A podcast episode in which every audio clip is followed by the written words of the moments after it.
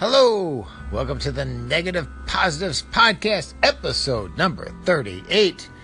I am your host, Mike Gutterman, coming to you from the Gutterman Cave on a second episode on a Monday night. What's going on? I've gone crazy. But I need to bring you this because I need to finish up this archiving conversation that I talked about in the last episode. And where I want to go with this is kind of some old school technology.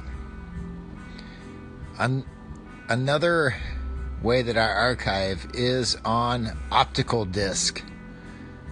Optical disc means CDRs, DVDRs, and now we have Blu ray uh, BDRs. A lot of people say that it's a waste of time to back up to these formats because they are outdated and you know i don't know whatever for whatever reason. But you know i remember when cd burners came out on computers years ago in the gosh probably mid 90s i have cds that i cdrs that i burnt back in the mid to late 90s that still play today. Play fine actually. And a lot of people would say, oh, well, CDRs, DVDRs, blah, blah, blah. The dyes in them, they fade really quick, and you're looking at one or two years of lifespan out of those. You can't count on those for an archival situation. I call BS on that because I have so many CDs I burnt from the late 90s to early 2000s that still play and are readable.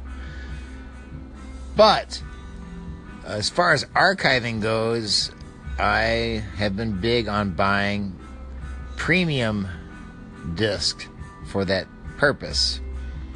And by premium disc, there was for quite a bit of the CDR, DVDR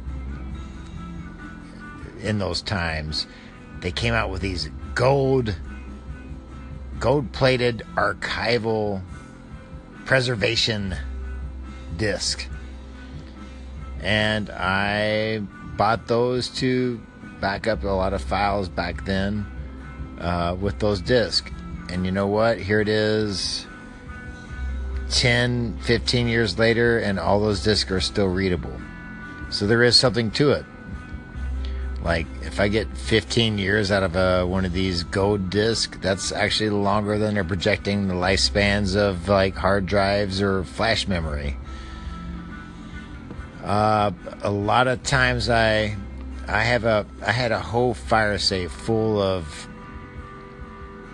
discs manufactured by Kodak, Kodak Gold preservation DVDs, and uh, Delkin was another brand that was doing these gold archival disc.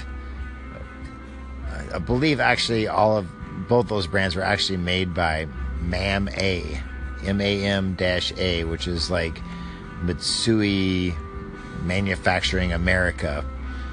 Uh, they were based in Colorado, and uh, they did most of those gold archival CDRs and DVDRs and sold them under different brand names or whatever. But all those discs that I burned 10 to 15 years ago on that particular format have been readable and usable. So I don't want to discount optical disc, meaning CDRs, DVDRs, and now they have uh, Blu ray uh, BDRs as a method and yet another method of archiving because I am very anal about it, as I said in the last podcast. So I want like hard drives, online storage, and to have on uh, have also optical disc backing up my files is yet another safeguard. So when it comes to disc these days, the problem is with kind of the decline of the optical disc industry is most of the discs you buy now are complete garbage. Uh, if you're gonna like have another backup on, I don't think CDRs are relevant anymore because they don't just don't hold enough information. But you're gonna back up to DVD-R or Blu-ray, which is called BDR, uh, those are viable options. And I really only think there's there's two good choices at this point. Uh, with with DVD-R, you can still get gold preservation archival disc uh, through MAM-A. Uh, if you go to MAM-A's site, it's MAM-A. You can get gold archival DVD-Rs through them. Uh, those are decent discs. Uh, but a new technology has come out called M-Disc.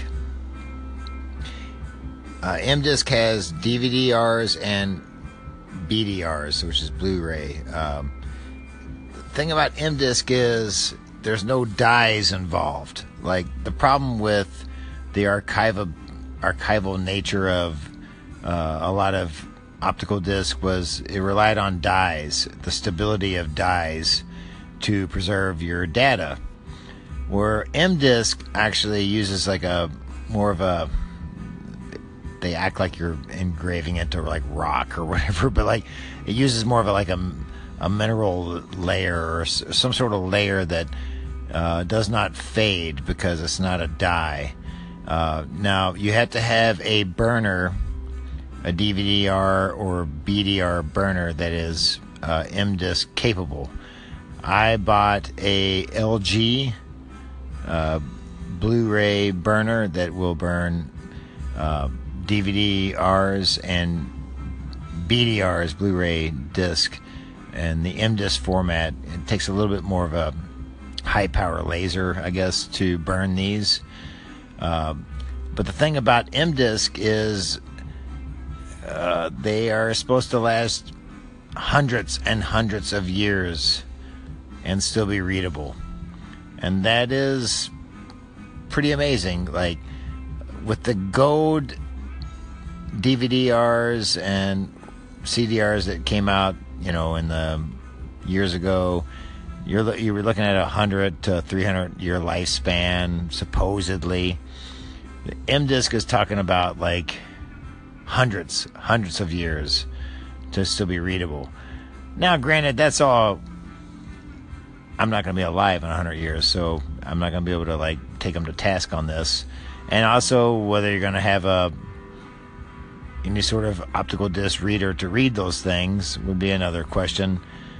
But that's not necessarily that much of a concern because, like, you know, you got museums out there that can still they still have like devices that can read floppy disk and old like old computer data storage methods. So you're always going to be able to find some way to read these things. So whether or not you have a burner or reader that can read these things, that's not as much of a question. Like, but how long will these discs actually survive?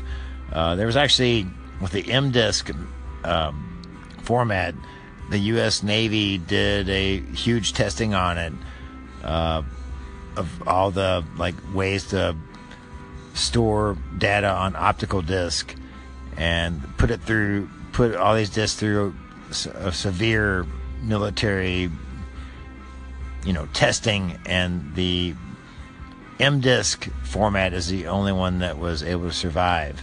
So I have been archiving also all my data onto M-Disc, uh, M-Disc DVD-Rs, and M-Disc Blu-ray BDRs uh, as yet another option. Maybe didn't need it considering I have the hard drive archiving that I've been doing the online archiving, but it's just yet another way to hedge my bets. And I, like I said in the last episode, I'm not losing memories. I can't lose memories anymore. They're too important to me.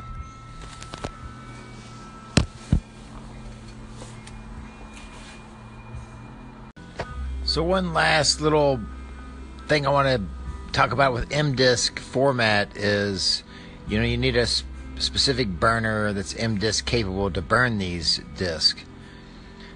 But the good thing is, after you burn those discs, say it's DVD-R or BDR, which is Blu-ray recordable, uh, they are actually readable on any standard drive at that point. You just need a specialized burner to, with a little bit hotter laser, to burn them. But once you burn them, they're readable on standard DVD drives, or if you have a Blu-ray recordable, uh, readable on a standard Blu-ray drive. So that's uh, makes them, you know, a little more future-proof, I guess. But most people would say optical disc is a dead industry, and that's a dead format to back up onto. But I'm doing it anyway. It's just an extra option, and because, like I said, I've got CDRs I burned from the mid to late 90s that are still readable. I don't know that I have any hard drives from the mid to late 90s that are functional. And, you know, we're film dudes, right? We're film dudes and gals. And so we embrace like old technology a little bit, right? And there's something kind of nice about a burned disc with your data on it because first of all, you can't accidentally, uh, you know, mess up those files. Once the disk is burned, it's it's it's done. You cannot write over anything. It's a pretty safe, stable format, especially with this M disk where can't really lose files anymore. The only question with M disk is will you have a way to be able to read it 20 years from now? But as long as we do have a way to read it, they're going to be readable. And I think it's kind of awesome. And strangely, it's probably the most stable way to save digital files at this point.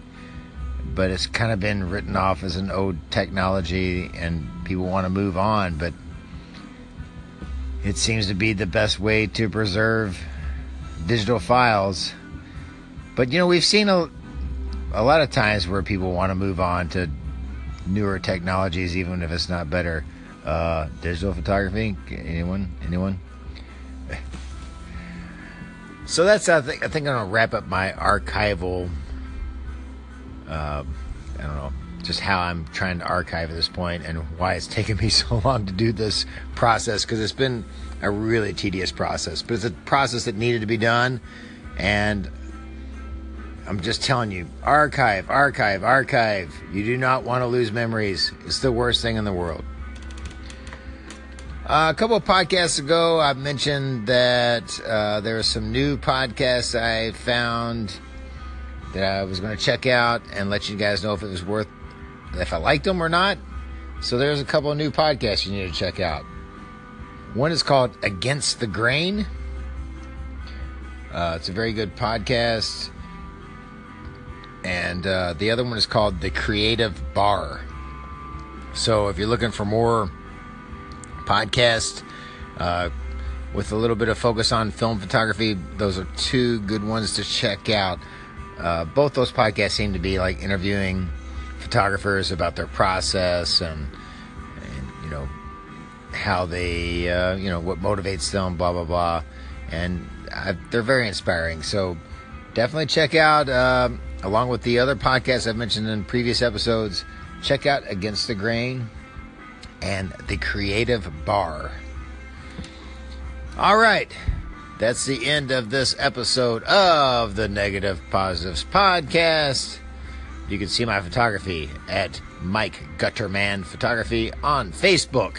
On Instagram, I am at Gutterman Photo. And you can email me at guttermanphoto at gmail.com.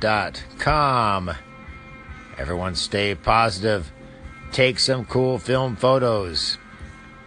Thank you very much, and I will see you soon.